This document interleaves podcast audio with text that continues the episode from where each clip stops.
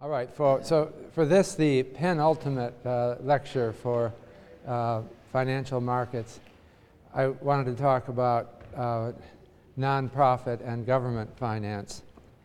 Uh, so uh, let me first uh, recall some of, the, some of the basic themes of this course. Finance is really about incentivizing people to do good work and managing risks.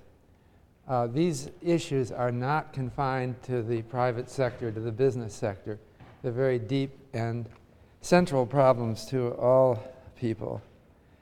Uh, the big problem, I, to put it in the most broad term, just about everything that we do that's good is done as part of a team. It's hard to think of something that you alone can do. Uh, and so the problem with teams is that people have their own individual concerns and incentives, and doesn't always yield teamwork. So that's what I think finance is really about. Uh, so you might think I'm wrong, that some of the greatest achievements in history were done by single individuals. Uh, so I don't know what you might think of. What comes to my mind is how about Albert Einstein, right? His theories he was sitting in a, a patent office in Switzerland uh, and uh, uh, just doodling on a piece of paper and came up with the whole theory of relativity. But you see, that would be a mistake to think that because, in fact, he had gotten a PhD in physics from the Zurich Polytechnic, which was a nonprofit organization. Uh, and he relied on journals of physics. He could not have done it if he didn't read what other physicists were doing. And journals were organizations that had financing, I, believe, I assume nonprofit. So, uh, well, I thought of another example. Uh, Charles Darwin, the great physicist, not physicist, the great naturalist. Uh, uh, people point out that he wasn't affiliated, he was like an, a he was on his own. He wasn't part of a university. Uh, he got uh, fin- he guess he got financing, but uh, kind of on his own. But he couldn't have written the uh, Origin of Species by himself. In fact, he got financing from uh, private donors for the Beagle. Uh, you know, this trip around the two-year voyage he made around the world where he collected specimens and information. it actually goes back to his professor, uh, he had a professor, Henslow, at Cambridge University, who was a botanist. Uh, and Henslow arranged for Darwin's voyage and sent him off. Uh, so, you know, these are organizations that I don't, I don't, think you can do much good. Some people would say, well, how about a poet? Uh, a poet. Uh, sometimes they're even bl- Homer was a blind poet, right? He just he didn't have anything. He, he, he, memorized everything. He didn't even write it down. He just memorized everything. He just sat there and thought. But even he must have had financing because um, he traveled around the uh, world of his day and, and made his poems known. Otherwise, they wouldn't survive. Other people learned them. And he must have had financing for this. It must have been a business. So that's the general theme. Um, I'm going to talk today. Uh, there's so much to talk about, but I'm going to try to see how much of this I can uh, cover well. I want to start by talking about nonprofit organizations. These are organizations who have a purpose stated in their charter other than making money. Okay? Uh, and then I want to talk about government involvement in for profits, that for profit companies are not completely clear uh, of uh, a social interest as well. Um, then I'm going to talk about government finance of projects, uh, and then finally, government social insurance. I'm hoping that this lecture will um, remind you of things that you can do, because in all these sectors, there are things that you can do. So, one of the themes of this course was you should have a purpose and you sh- in life, and it should not be making money per se. Um, and, and think of finance as a tool that you can use to help you achieve this purpose. So that's what I want to talk about. So, um, so let me uh, start then with uh, nonprofits. Okay, a nonprofit organization. it can be a corporation uh, that uh, is is a organization set up for a charitable cause or a good cause, uh, and it has no owners uh, in the sense that uh, a regular corporate, there's no shareholders. The profits go back to the organization for its purposes. So right now you're sitting, as I mentioned before, Yale is a nonprofit. It has no owners. It, it's a person, legal person in itself, uh, but it has a board of directors. Uh, in the United States in 2010, there were 1.6 million nonprofits. It's huge. Well, the U.S. is probably the country that has the strongest nonprofit sector. Uh, my number for the United Kingdom may be out of date. It was 120,000. Uh, it's part of the U.S. culture that nonprofits are big, that uh, it goes back to the founding ideas of this country, that uh, we don't have the government running everything. We do things on our own, uh, on our own initiative. Uh, of course, it's not just the U.S. There are nonprofits in, in every country. But uh, that's a lot of nonprofits, and they uh, recently accounted for about 4% of gross domestic product. So it's okay, it's not huge, but it's a very important component of, gr- of gross domestic profit. Uh, so uh, the uh, okay, so I just wanted to start by thinking about nonprofits and maybe put the idea in your head of creating one at some point in your life, sooner or later. Um, I just give. I, I, thought I'd start with some examples that are familiar to me of, of nonprofits, uh, and, and, why you, you, when you're thinking of some activity or some idea you have, you can set it up as for-profit or nonprofit, and, and let's just think about why why you would do that. So I'll give you an example. Uh, Peter Tufano, uh, he's a professor uh, at the Harvard Business School, uh, set up a nonprofit on his own, just as a professor. Uh, I know him, so uh, it, and he, he gave it an inspirational name, Doorways to Dreams. Okay, and it's about personal finance and about helping people do things uh, do things better in their personal financing. So uh, one of his ideas, and he's promoting it with uh, he, he raises money for his foundation to promote it. One of them is to have an automatic checkoff on the tax form so that when you get a tax refund, instead of getting it in cash, you could go right into U.S. savings bonds to encourage people to save. All right? This is based on behavioral finance and the fact that a lot of people, especially lower income people, don't save. A little nudge like that would help them, uh, would help them save. Another thing, this sounds like a strange idea, but this is the kind of thing he can pursue on his own genius, uh, as long as he can raise money to get him to do it he has the idea that a lot of people like to play the lottery, okay? Uh, obviously, they do. Uh, and they, they just are steady losers on this. You know, on average, they'll always lose. But given that people want that, why don't we create savings plans that pay out randomly, like winning the lottery? Uh, so the government doesn't have any take in it. It just uh, is, encourages saving. Now, that's a strange original idea which you might find, I don't know if I defended it well enough to you, you might find it hard to convince the government to do it. Uh, but he can just do it. He doesn't have to talk to the government. He talks to individual banks, and he's gotten some now to offer this plan. But what was striking to me is he said, when I go into some company trying to raise money for my uh, uh projects, when I tell them I'm nonprofit, it changes the whole atmosphere because they know that I'm not profiting from this. It, and so it opens up opportunities. Um, I'll give you a, a second example. Uh, Dean Karlan here at Yale is a, uh, he came here as an assistant professor. Uh, in 2002, he created a charity called Innovations for Poverty Action. So uh, this is Dean Karlan. Some of you may have taken his course. Anyone took his course? Some of you, yeah. I know actually I, um, the doorbell rang at my house and uh, uh, here in New Haven, and a, a, young woman was collecting money for charity, and it was his charity. I was shocked. um, he's actually sending people door to door, at least as part of his course.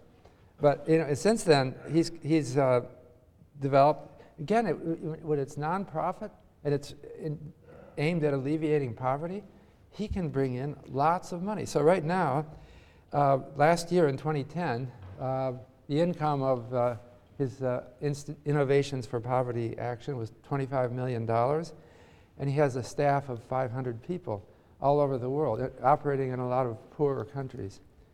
Um, so uh, uh, that's, that's an exa- a couple of examples that are familiar to me because they were set up by friends of mine. Uh, another example uh, this is uh, Bill Drayton.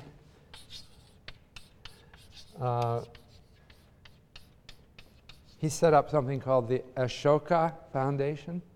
Uh, Ashoka is a Hindi name for a, um, what is it? It's a uh, ruler of India who advocated nonviolence and philanthropy. Uh, and he, he went to Yale Law School as well as Harvard College. So it's sort of local here, but uh, uh, it's been a huge success and it encourages sort of entrepreneurship or uh, social entrepreneurs. Uh, but he didn't stay on as a professor. He, he taught at uh, uh, Stanford Law School, but dropped out because he wanted to uh, pursue his nonprofit. Uh, so, you know, I'm, I'm amazed that these two guys can be both professors and running big nonprofit shops as well, but some people can do that. My last example is Wendy Kopp. I like this example for your age because her story starts with her senior essay. Do you know this story? Uh, she, was, she was an undergraduate at Princeton, graduated in 1989, and she had to write a, maybe they call it a senior thesis. Uh, and so she wrote something about education uh, that she had an idea that uh, often it's hard for elementary education to find people who are passionately committed to science or mathematics or other fields, because these people typically don't want to devote their lives to teaching. Uh, but they might devote a couple of years to teaching. And so she thought that it would be a good idea to get people, when they graduate from college, to spend a year or two in elementary education. Uh, and that it would be refreshing and good for the ed- educational system to get enthusiastic young people who are really interested in the, in the disciplines. Uh, so that was her senior thesis. Now, now, of course, you can't get the government to pay for this. Maybe you could. It might be hard because, well, the teachers' union might not like this, or they might, you know, it, it's a sort of a controversial idea. Be, you know, some people would say, someone who's taken uh, a course in mathematics at Yale University is really not qualified to teach young children because he or she didn't take the educational curriculum. And that, that's always going to be controversial. But here, when we live in a society that emphasizes nonprofits, you don't have to convince the government, all right? You convince anybody to do it, to finance this, and you can do it. So right out, she was 21 years old. She graduated from Princeton. She raised $2.5 million in her first year uh, to set up an organization called Teach for America. Uh, and they, they, the, the organization merely recruited uh, young people who had just graduated college to go into teaching. It, so, anyway, that's become her life's work uh, in the um, 20 plus years since. She's heading what she created. I like this story because some of you are writing senior essays, right? And you should consider it as a model for some, you might consider it as a model for some great idea that you might have that you could carry to the world. And one way to make it happen is to, if it's that kind of idea, you just set up a nonprofit right there. Um, actually, I have, uh, I wanted to give you some other examples. Uh, in New Haven, we have two major hospitals, okay?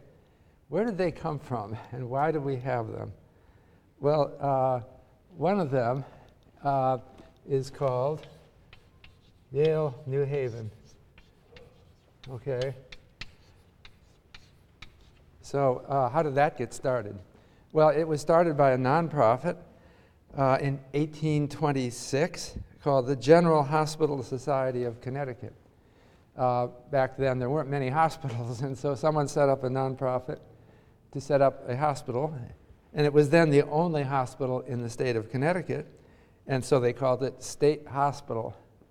Uh, later, as more hospitals appeared, it didn't seem good to call it State Hospital anymore, so they changed the name to New Haven Hospital. Uh, that was in 1884. Um, and then in 1913, they joined with another nonprofit called Yale University. Uh, and then later, they changed their name to Yale New Haven Hospital. But it's been a nonprofit all the time. Now, there are for profit hospitals, but this one was always a nonprofit.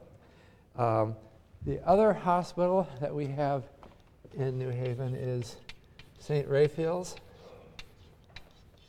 and that's newer. Uh, it was created in 1907, and the story is that the, uh, a group of physicians from the New Haven area thought we needed a second hospital, and they went to uh, Sisters of Charity, which is a, um, not, uh, uh, I don't know much about them. It's a, nun- a nun- nunnery, I suppose, uh, and worked with them to create a second hospital. And they chose the name Raphael after an archangel recognized by many faiths, which means God, God has healed. Uh, now, why? Interesting to think about this hospital. So, whose idea was it, and how did it happen? Well, apparently the idea wasn't from the Sisters of Charity. It was from physicians who were in New Haven. So why did they go to the Sisters of Charity? Why didn't they just set up a for-profit hospital? They could have, they, they could have bypassed them completely. What's the link? Well, I think that, uh, I don't know all of the reasons, but I'm suspecting the reasons are, is that when you affiliate with a religious organization, it gives a sense of moral mission and social purpose to the organization that it wouldn't have otherwise. And it makes it very clear that it's nonprofit and encourages people to donate.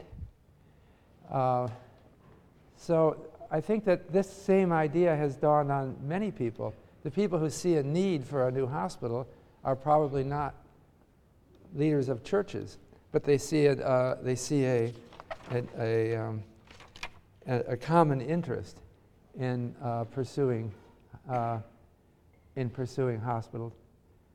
So there have been many studies about for-profit versus non-profit hospitals, and who gives the better care.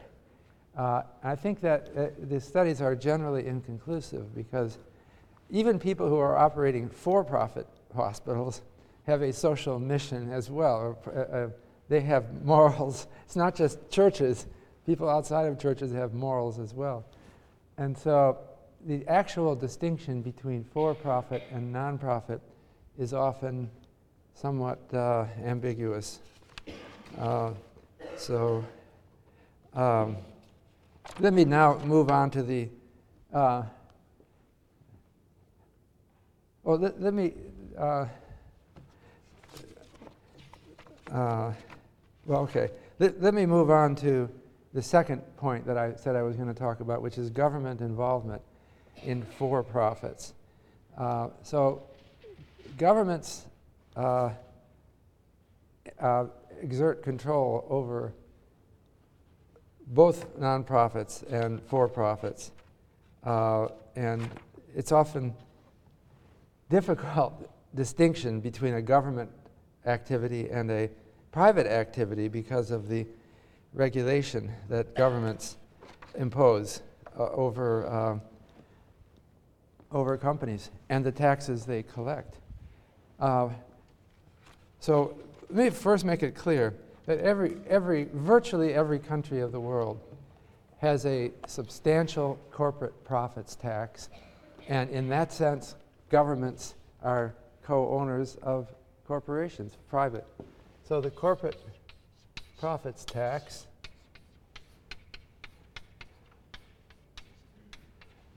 is in effect a sort of partial nationalization of all the private companies in, in the country.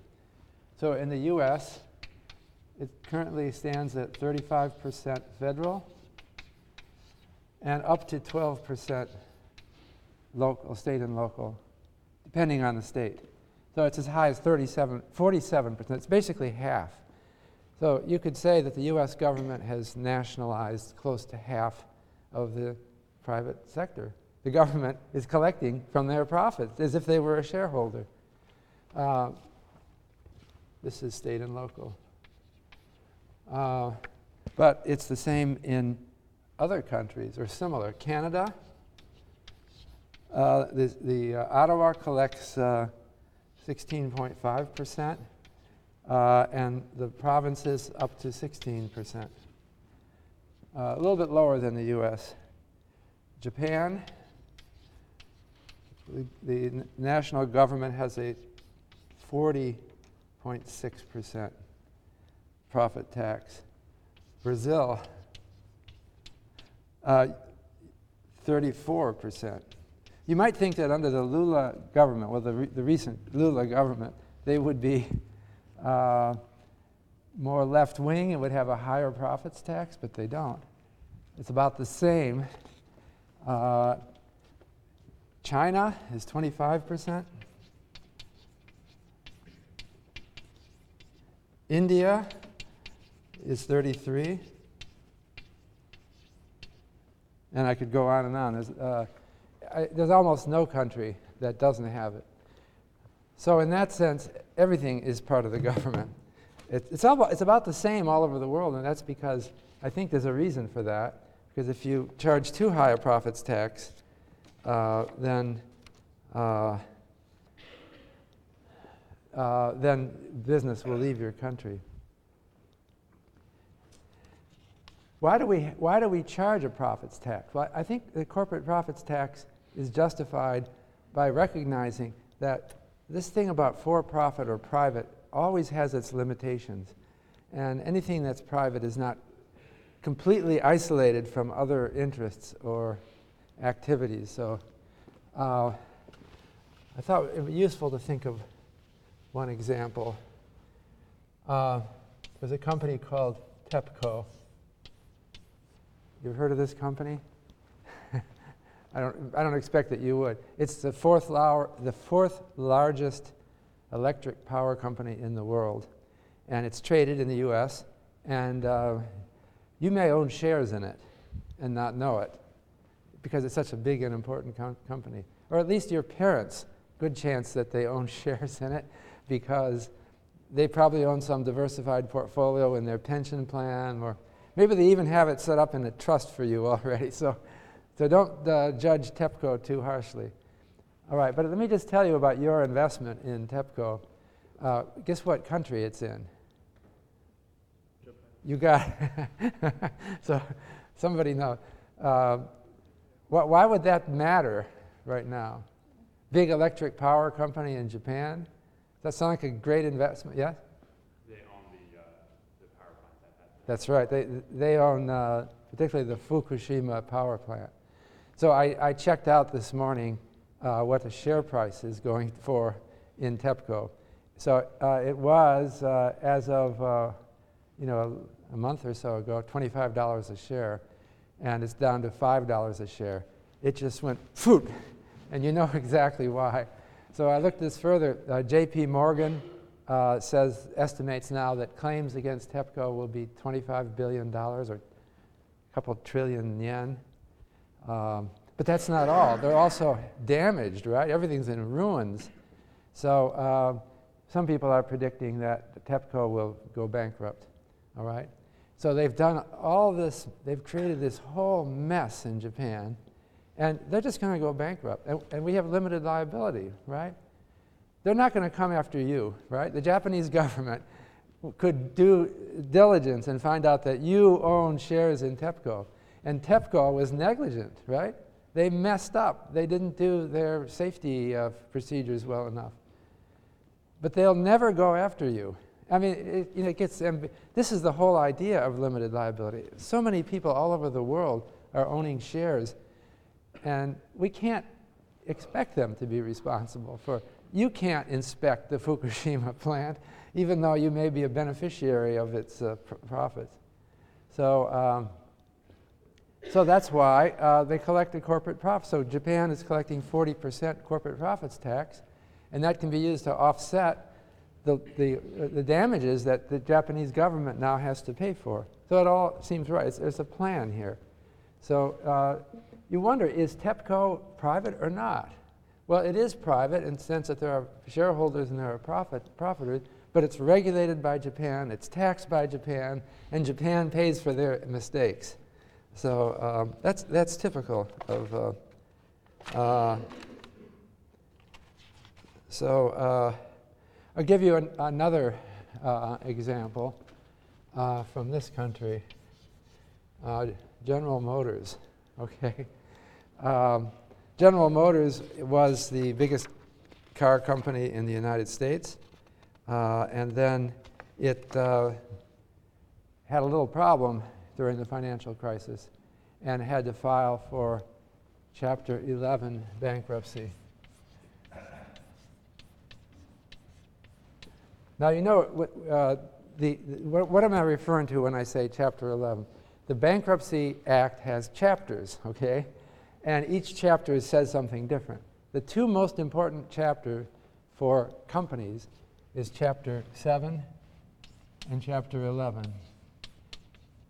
Okay, and what the bankruptcy law does is it creates a framework for dealing with insolvency. Uh, and uh, the framework says that a company that is in trouble can choose to apply for bankruptcy, and there's basically two important ways to do that. Chapter 7 details how you would, one way you can apply for bankruptcy, and Chapter 11 uh, uh, uh, details another way. Chapter 7 is liquidation. That means that uh, the company is in such trouble that we're going to shut it down and sell off all the assets. Uh, chapter 11 is for a company that is in trouble, but there's something worth salvaging in, the, in terms of operating, continuing the business. So that's what GM chose Chapter 11 bankruptcy. They thought, obviously, we're making cars for now close to 100 years. Well, at least, at least the companies that, that went together to form GM. And we have a big future. So we can't pay our bills now, but uh, we should continue. Uh, so they filed for Chapter 11 bankruptcy. But they were in such trouble that they couldn't get out of it. So the US government and the Canadian government invested in uh, GM.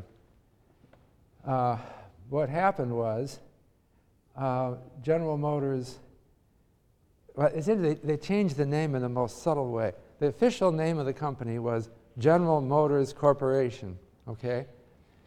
Uh, when they filed for Chapter 11 bankruptcy, the shareholders were wiped out. Um, nobody got executed. you, you lost all of your money. Uh, and so if you, have, if you find in your attic some nice, beautiful share certificates for General Motors Corporation, you can just use them as wallpaper or whatever. They're worthless. But if it's different, if it says General Motors Company, uh, because that refers to the new GM, they wanted to change the name, but they didn't really want to change the name. They had to change the name so that people wouldn't confuse the two. So what happened? How did we get a new GM? Well, the new GM was owned by the U.S. government, uh, equal to uh, uh, US, was equal to 60 point, uh, where is it? I had it here. 60.8% US. Uh, Canada uh, owned um, 12%. The UAW, United Auto Workers, uh, got 17.5%. Why did, why did the union, by the way, get 17% of GM? Well, I don't know the whole story, but I'm, I'm sure it has something to do with GM's obligations. May- Maybe they failed on something. Other.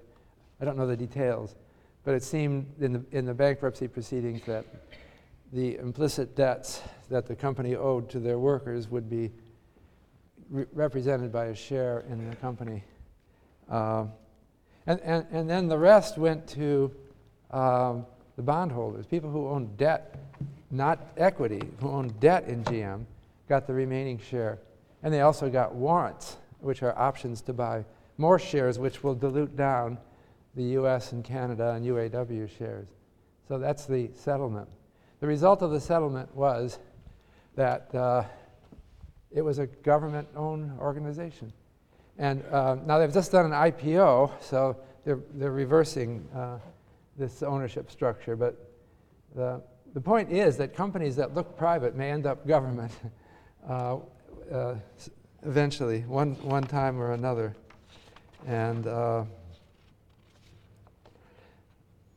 so uh,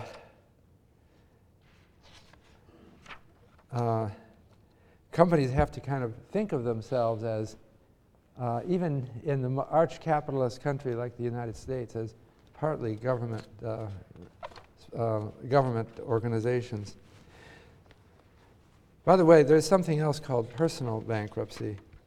Uh, and uh, uh, personal bankruptcy is another involvement of the government in, in uh, risk management. And you, as an individual, can declare bankruptcy. And you can choose these chapters, or you can do, there's other uh, provisions as well. Uh, but you can use uh, Chapter 7 to wipe out all of your debts. Uh, the new bankruptcy law that uh, Congress passed a few years ago uh, attempts to limit your ability to do that. But uh, within limits, the same government is kind of a shareholder, just, as, just as individuals are. So, um, I mean, a shareholder and individuals lifetime incomes.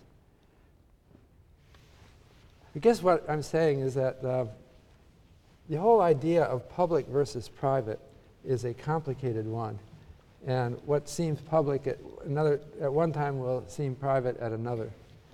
Um, the, the behavior of nonprofits is not strikingly different than the behavior of profits. Uh, so, uh, so I, I, I found a statistic that um, 42% of nonprofits pay bonuses to their executives. That is, they're using the same kind of incentive plans that private corporations do. Uh, why would they do that? Well, they do that because they have to hire people. And people in the for profit sector are getting bonuses, so, how do you hire someone and get someone good unless you pay the bonus as well? Uh, the, the, government faces a big problem in that uh, the public is very sensitive to paying high salaries to government employees because they think it's unfair. Why should some government bureaucrat be paid more than I get? Uh, as a result, they have trouble hiring good people. But in the nonprofit sector, the uh, nonprofit sector is not constrained, well, they have some, some constraints over, uh, they're regulated to prevent them from stealing the money. But uh, I think it, part of the idea of having nonprofits, I, this is a general point, is that uh, the government is kind of confined to politically correct, conventional wisdom type activities. And, in, uh, and they can do things that are just generally acknowledged by the average person as a good thing. Uh, but they can't do something innovative as well or controversial as well. Uh, and I think that uh, it's often in those controversial things that uh, some of our biggest progress is made. So I gave the example of um, Charles Darwin and his professor who uh, advocated his, uh, his um, voyage around the world. Uh, the professor I'm trying to say what is it, Henslow, I think it was, was actually a um, John Stevens Henslow, a botanist, but also a advocate of natural theology. And he sent Darwin out on this voyage because he thought that studying nature enabled you to discover God. Uh, little did he know Darwin would end up an atheist after his uh, voyage. But it's this kind of weird stuff that gets financed. Or Wendy Kopp, I gave another example, whose ideas were too controversial. I mean, the idea of, of sending someone out who didn't have an education diploma uh, uh, uh to teach, too controversial. Uh, so,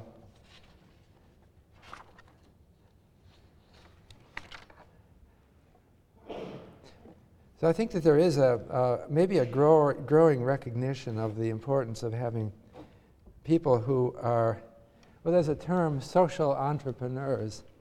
Uh, these are, uh, I don't know whether they're for-profit or non-profit, but they're people who do things out of a sense of mission for, for the, uh, for beyond making money, but uh, uh, helping helping the world. And you see this reported in newspapers and magazines that there's that the 21st century seems to be a century where there's more and more of this kind of thing. And it, it, it's, it's in substantial measure, I think, nonprofit. Um, okay, then now I wanted to move to um, the third uh, thing, which I said is uh, uh, municipal or state and local finance. It's a big topic, but uh, an awful lot of what gets done in this country is done by state and local governments. Uh, it's something on the order, it's bigger than the federal government. The state and local governments spend about twice as much money as the US federal government. They run all the public schools, fire departments, police departments, most of the parks, what else? I mean, uh, a lot of things are being run by state and local governments. Uh, and so uh, I think another thing uh, that, uh, that one could do to get, make things happen in the world, I mentioned the possibility of setting up a state and, setting up a, a nonprofit.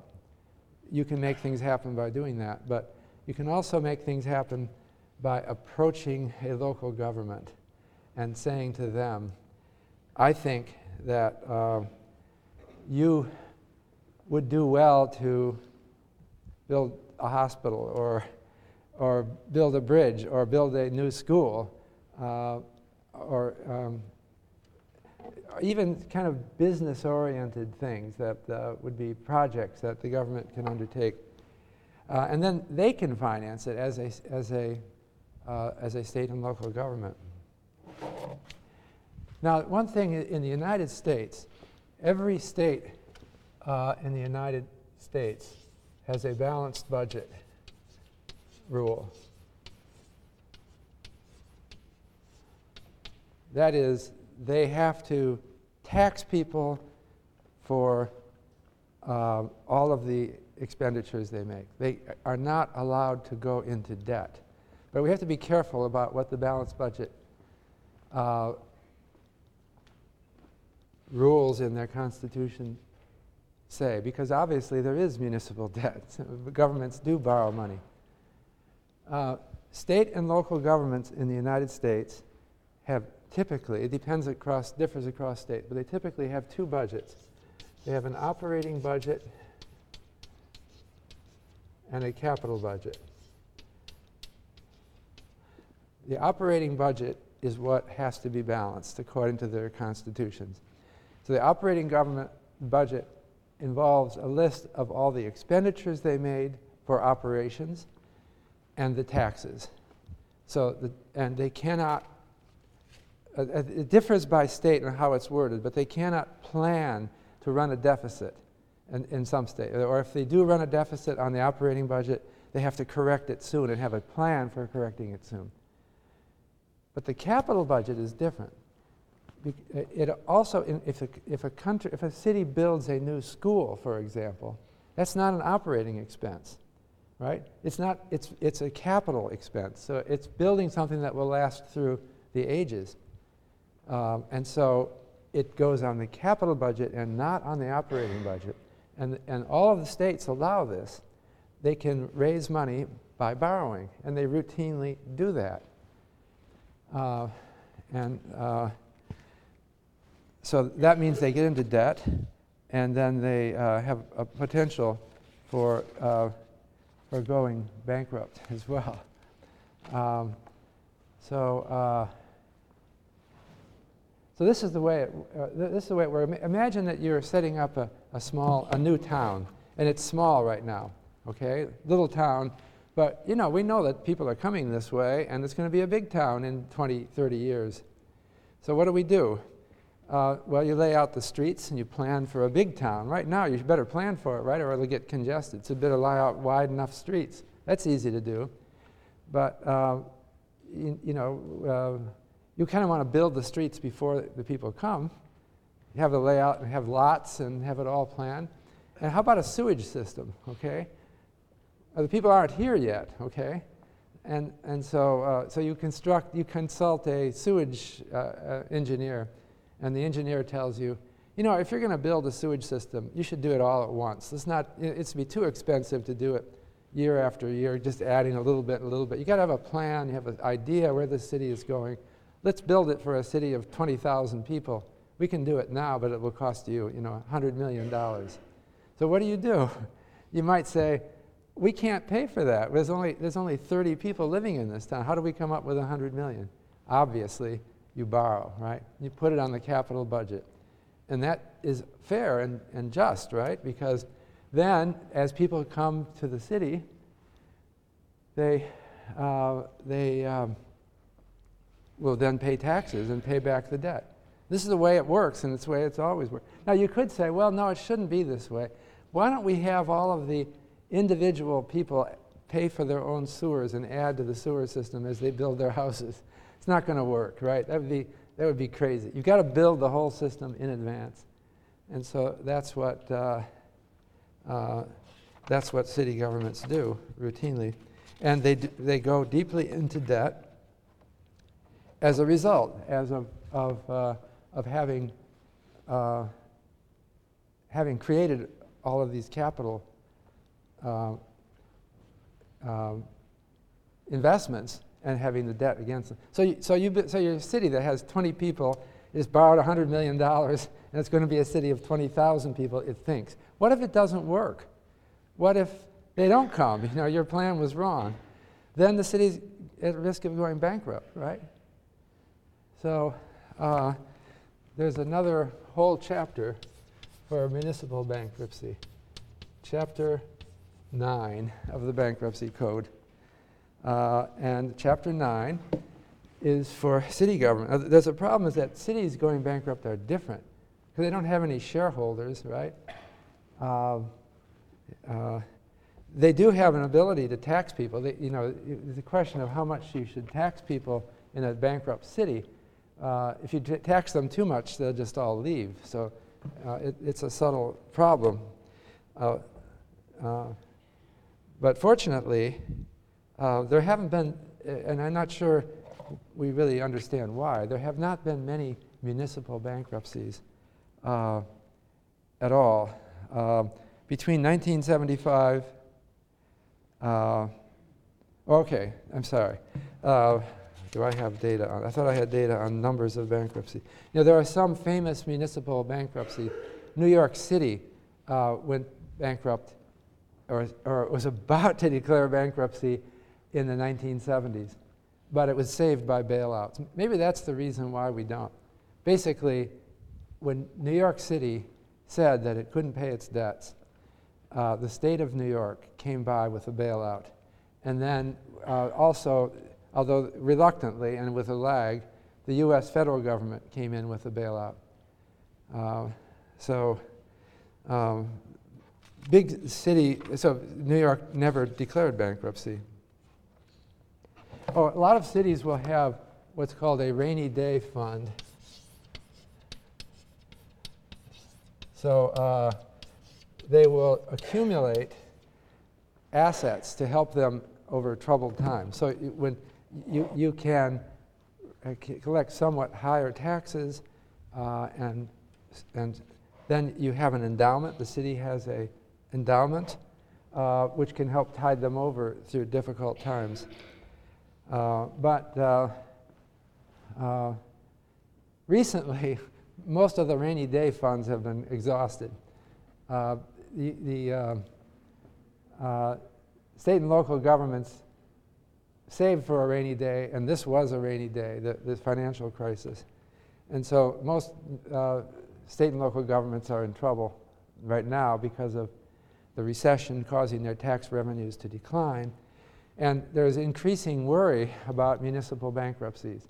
So I said that there, there haven't been many historically, but there, there, people are edgy now, thinking that there could be some now because of the financial crisis. And so the yields on municipal bonds have gone up. So uh, municipal bonds are tax free in the United States.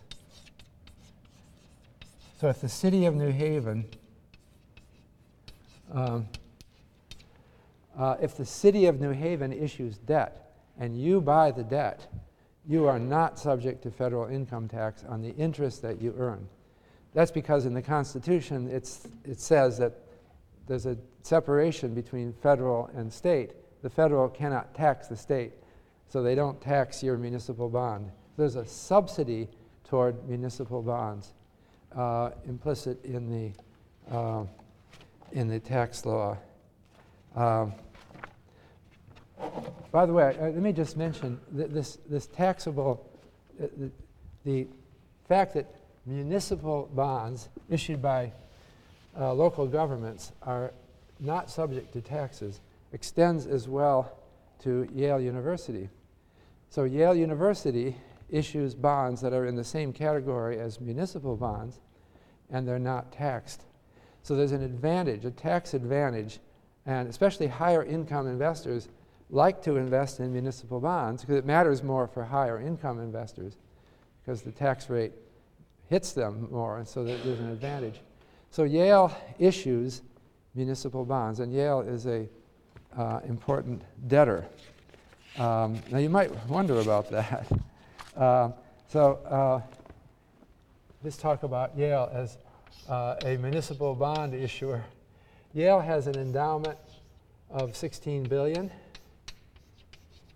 uh, as of last year, uh, and it has a debt of 2.5 billion.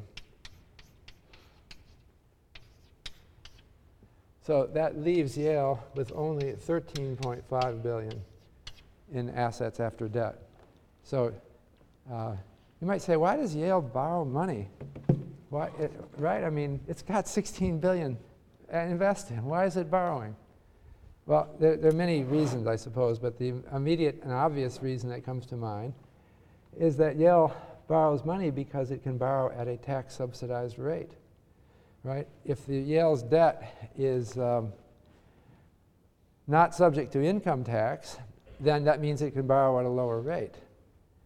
Uh, and Yale would be inclined, or any nonprofit uh, that can issue tax, uh, non-taxable debt, would like to do that in order to invest in assets that are taxable. Because we don't, Yale doesn't pay any taxes on either of them. So uh, you see what I'm saying? There's a the municipal debt has a lower yield in the market because everybody knows it's not subject to income taxes, so it has a, a low yield. So Yale could issue that debt and use the money to invest in high yielding things that are taxable, and it's not going to pay taxes on them either. So there, there's an arbitrage game that Yale can play, or any nonprofit could play, uh, but it does not because it's, it's not allowed to unless it's investing unless it's using the proceeds of the debt uh, for uh, appropriate causes.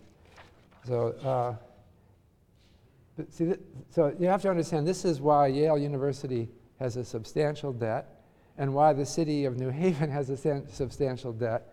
Uh, it all makes sense in some basic uh, finance um, uh, framework. Um, but uh, there's a lot of concern about uh, indebtedness right now because with the financial crisis, the US and Europe and many other countries are suffering debt crises right now. So it's renewing calls for a balanced budget amendment. The US government does not have a balanced budget amendment like the state governments do. And in fact, the US government has only one budget. It does not have a capital budget. So, in some sense, the state governments are more sophisticated than the federal government in the US in that they have the, the distinction between operating and capital budgets. Uh, but I guess the, the reason why the US, the US government has considered adopting a capital budget, but it has never done so, I think maybe it's because the US government has fewer investments like schools or um, uh, parks or uh, other uh, water facilities, sewage facilities, uh, it doesn't do that kind of thing. So it doesn't have as many clearly capital uh, projects. Uh, it has a much bigger debt than the state and local governments. Um, okay, so um, I guess then I'll move to my last topic today, which is about uh, government social insurance. And this is uh, along uh, the same theme. I'm talking today about the roles of finance is about risk management and it's about incentivization. And uh, some, of, some of the basic roles are classified under the rubric of social insurance, which is offered by the government. Uh, and this is a huge topic. And uh, let me. Um, social insurance refers to insurance that is not available by a private insurance company, uh, but that uh, but that are offered by, generally by governments. And let me just give some examples. I, I put in first progressive taxes. Okay, progressive taxes are income taxes that tax higher income people at a lower rate. Uh, and progressive taxes uh, have increasingly, in recent years, uh, adopted something analogous to the Earned Income Tax Credit, the EITC. That's the US name for it, but it's now in many countries around the world, that provides negative taxes for the lowest income people. Uh, so the effect of progressive taxes with earned income tax credit is to make to insulate people somewhat from shocks to their income. Uh, they, they call it an earned income tax credit, by the way, because you have to have earned income to get the credit. You can't be just unemployed. But if you are working and earning very little, especially if you have a family, then you have a negative income tax rate so that you, the government augments your low income with a negative uh, tax. I think this is very important uh, and it actually is uh, effective. Uh, otherwise, the world would be much, much more unequal than it is now. I would add, by the way, uh, public services which are offered out of taxes uh, to everyone in a country, notably education. Uh, school systems are generally free, and that uh, is again something that these are all, uh, I, I, consider these a form of insurance because they benefit people who are unsuccessful in earning money. So it's like an insurance program against possible failure in uh, achieving uh, status in the economic system. Uh, so we also have, uh, I'll go up here, three Social Security. And I'm using US terms, but these are terms that, uh, that uh, these things happen in all, virtually all advanced countries. In the US, we call it OASD. Uh, that stands for Old Age Survivors and Disability Insurance.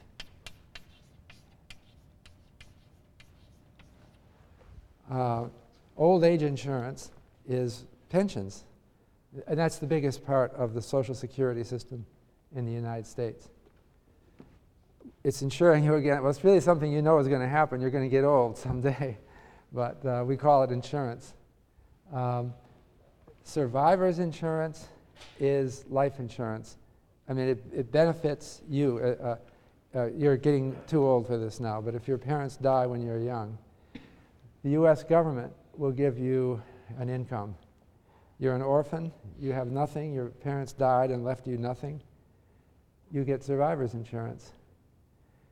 You didn't know you had this, right? It's not publicized a lot, uh, but it's part of what protects people, and it's offered by the government. Uh, and then, thirdly, disability insurance, again, offered by the government, uh, is against you breaking your neck and becoming paralyzed, okay? Or, or anything like that that makes it impossible for you to work. Uh, the US government will give you an income for life. So if you are permanently paralyzed, you get an income for life. All three of these are purchasable in the private sector. You can buy a pension, you can buy uh, survivor's insurance. They don't call that, they call it life insurance. Uh, it's just turning it around to a different name. Um, the, the sellers of life insurance don't want to remind you that you already have a life insurance policy from the government. Uh, because you might say, well, I got enough already. So they give it a different name and they uh, call it, uh, they probably won't remind you that you have it. And then you can buy disability insurance. Uh, so, but part of the problem with uh, private offering of these insurances Disability insurance, if it's offered privately, suffers a selection bias problem that some people who realize that they are going to have a disability will, will buy the insurance right away. And then we have health insurance. Uh, I don't want to use the US as an example for this because we're, we're kind of a laggard on most of these things. Uh, but we had a new health bill that passed under Obama uh, last year, and it's starting to gear up. But the U.S. Uh, is not the world leader in health insurance. Uh, but it does, uh, it has currently about 40 million people with no health insurance. Uh, and then there's uh, workers' compensation.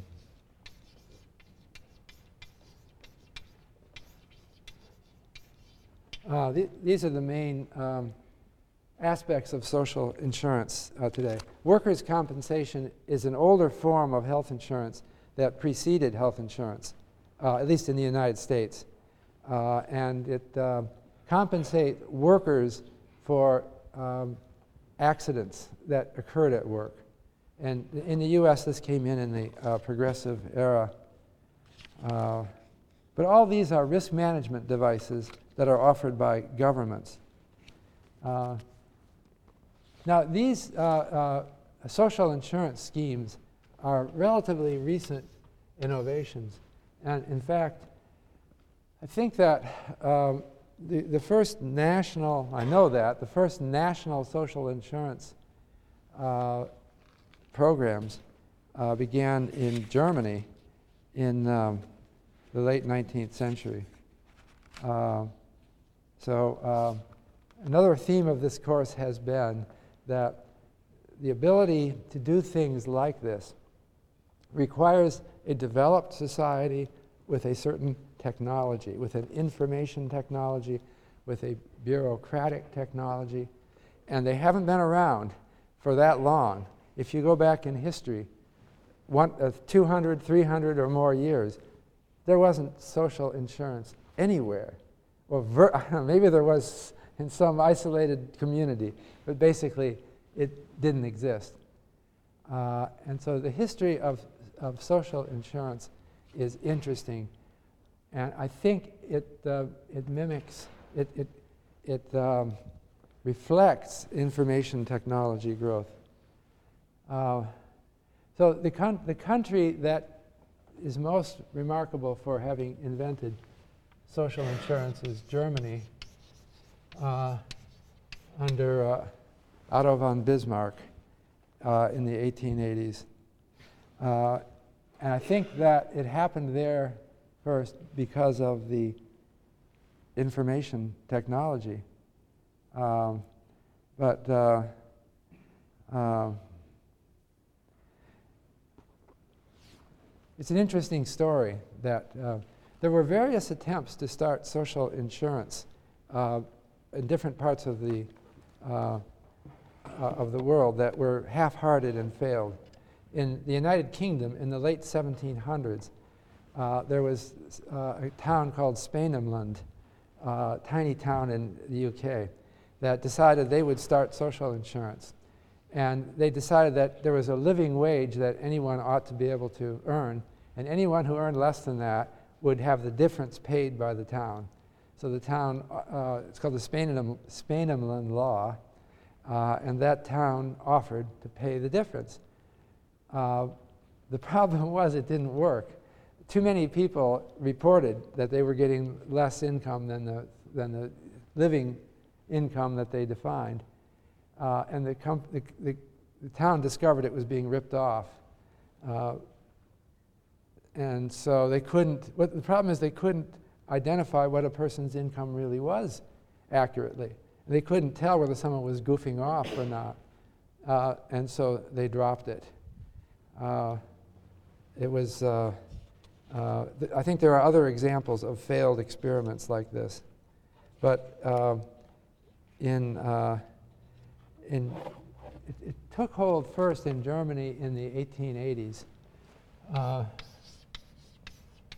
Uh, and they got um, accident insurance health insurance, and old age insurance or retirement for the, everyone in Germany in the 1880s. And it was considered a fiasco by other countries of the world. When, when Germany announced these plans to create social insurance, the London Times wrote an article saying this whole thing will fa- fall through and fail the government is going to run all of these insurance policies for something like, I don't know how many, uh, I think there were 11 million workers in Germany at the time. And in London, they said, you got to be kidding. No government in the world has ever been, ever managed to run something like this. Let's think particularly about retirement insurance. The German government set up a plan whereby people would contribute over their working lives to the Social Security system, and the system would uh, then, years later, 30, 40 years later, keep a tab about how much they'd contributed and then pay them a pension for the rest of their lives. So the, the Times wondered aloud are, they going to mess this up? They've got to keep records for 40 years. And we're talking about the government keeping records and they thought nobody can really manage to do this, uh, and that it will collapse and ruin. Uh, but it didn't. The Germans managed to do this uh, in the 1880s uh, for the first time, uh, and it, actually it was an idea that was copied all over the world. So why is it that Germany was able to do something like this? in the 1880s when it was not doable anywhere else, or had never been done until that time. I think this has to do ultimately with uh, technology.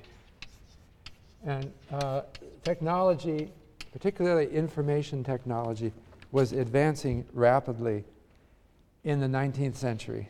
Not as rapidly as in the 20th, but uh, rapidly advancing. So, what happened in the uh, in um, in Europe that made it possible to, uh, to institute these radical new ideas. Uh, so um, I just give a list of one thing. uh, paper. This is information technology, but you don't think.